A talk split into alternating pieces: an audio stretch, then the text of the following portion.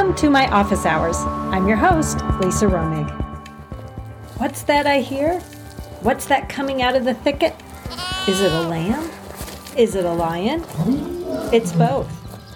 Join me in my three part series entitled Out of the Thicket, where I'm going to lay down the foundation for both characteristics, the lion and the lamb, found in our King and Savior, Jesus. I'm kicking off a series today entitled Out of the Thicket The Lion and the Lamb. Most Christians know that Jesus is referred to as the Lamb, and he's also referred to as the Lion in Scripture. However, most of them probably couldn't tell you exactly why he's referred to as those things. Throughout the next three episodes, my hope is, is that there'll be more clarity for you and understanding who your Lord and Savior, King Jesus, really is. I want to go ahead and kick off today. We're going to be spending some time in Genesis 22.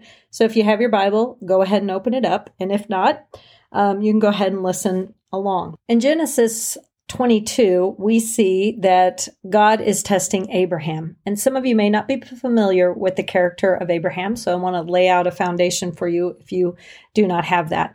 Abraham was a friend of God. He was known in the beginning um, in Genesis as Abram.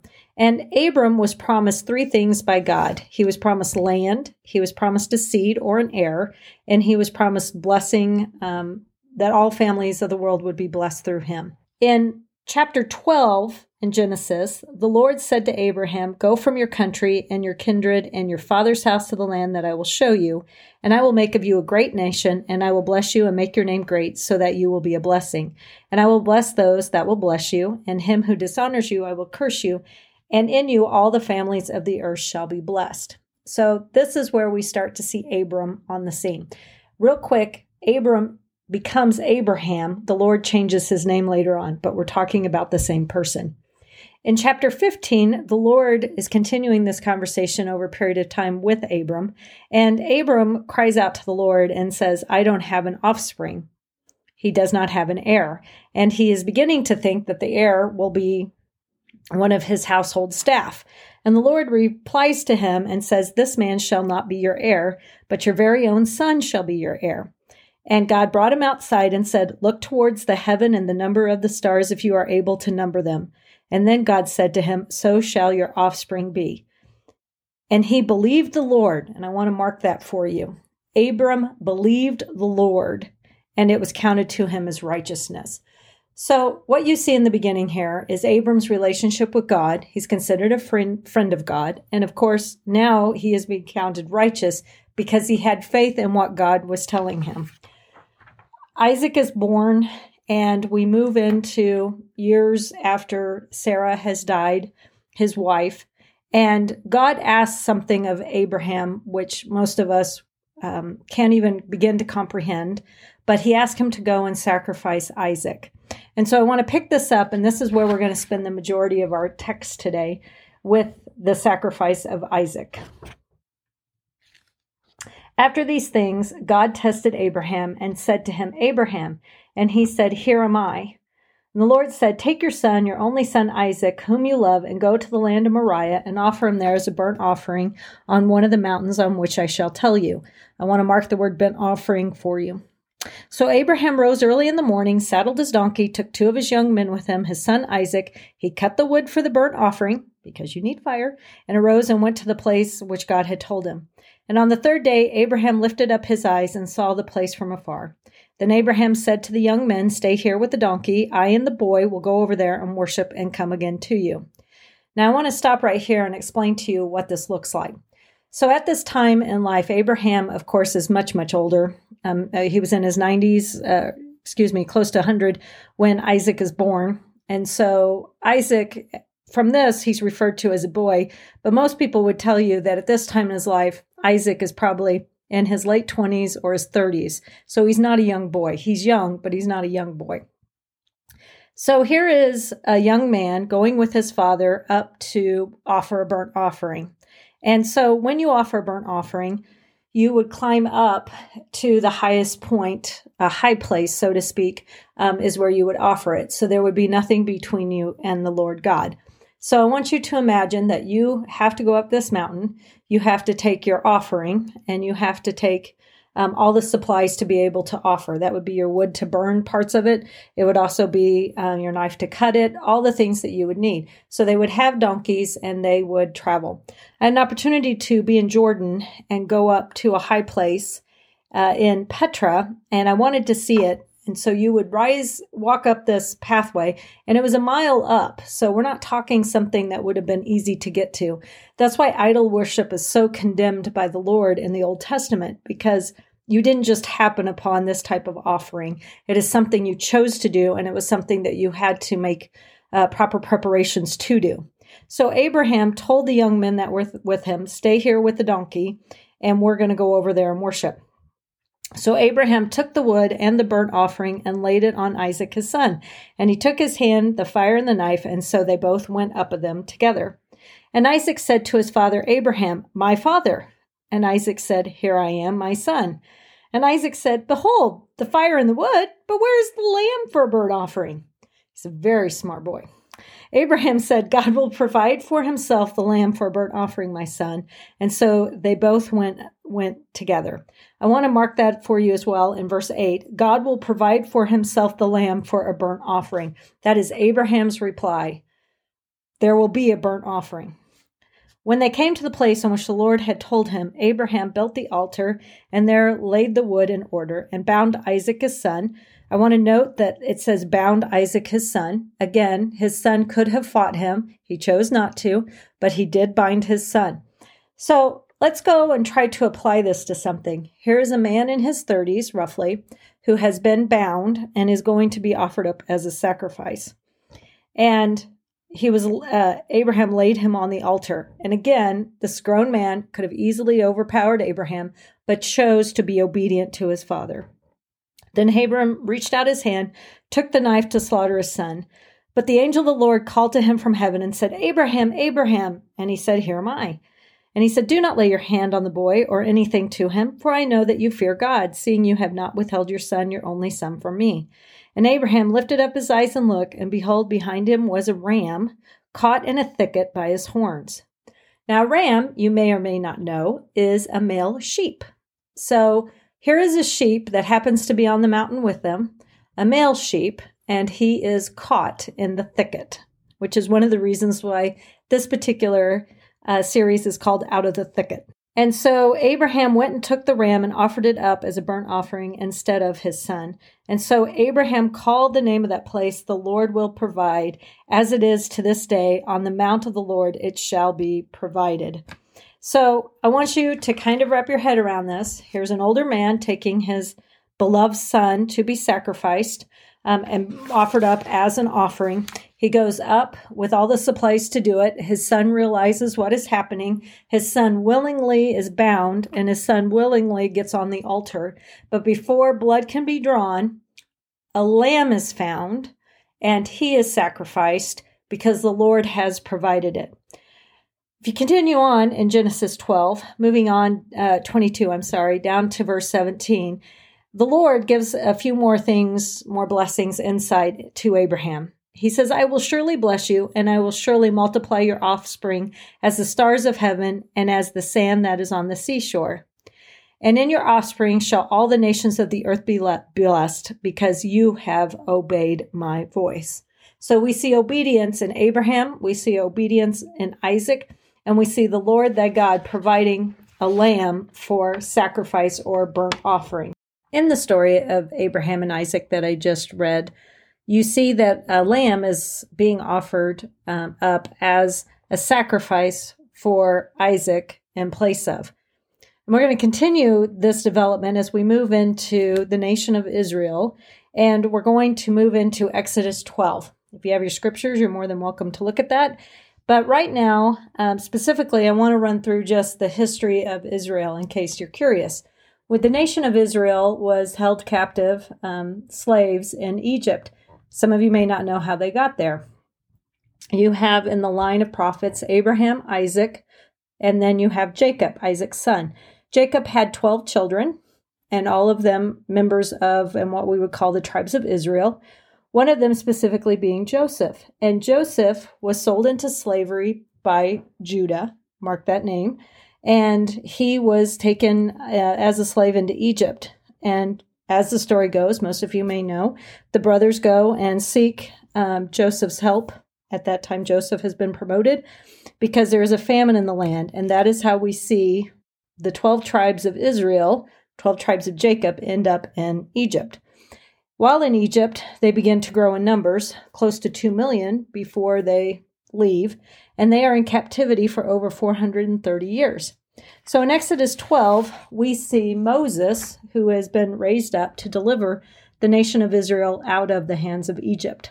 And so Moses has gone and petitioned the Pharaoh several times. And of course, there has been lots of miraculous plagues and miraculous things done, and the Pharaoh still has not relented. And so the final thing has come, which will break the Pharaoh, so to speak, and allow them to go. And this is uh, the development of the Passover. In Exodus 12, I'm going to start reading, and you can follow along if you have your Bibles. So Moses and Aaron tell the congregation of Israel that on the tenth day of this month, every man shall take a lamb according to their father's houses, a lamb for a household. And if the household is too small for a lamb, then he and his nearest neighbor shall take according to the number of persons, according to what each can eat, you shall count for your lamb. Your lamb shall be, take note, without blemish a male a year old. You may take it from a sheep or from the goats, and you shall keep it until the fourteenth day of the month, when the whole assembly of the congregation of Israel shall kill their lambs at twilight. Take note of the time. Then they shall take some of the blood and put it on the two doorsteps and the lintel of the houses in which they eat. So, just so you have this in your head, so you can see this, they would take a lamb from their flock, they would keep it until the 14th day of the month. Then they would slaughter it, and the blood they would paint on the lintel or on the doorstep or on their door frame, is what we would say. Um, this blood of the lamb would be put on the frame. Okay. And so then some more things are going uh, to be talked about the entails and some of those things and how uh, they should burn it. And then um, they're told how to exactly eat this with their sandals on their feet and their staff in their hand. In verse 12, there is a very specific reason why the Lord says this. For I will pass through the land of Egypt that night, and I will strike all the firstborn in the land of Egypt, both man and beast, and on all the gods of Egypt I will execute judgment, for I am the Lord. The blood shall be a sign for you on the houses where you are. And when I see the blood, I will pass over you. So that's where we get the name Passover. He will pass over you, and no plague shall befall you to destroy you when I strike the land of Egypt.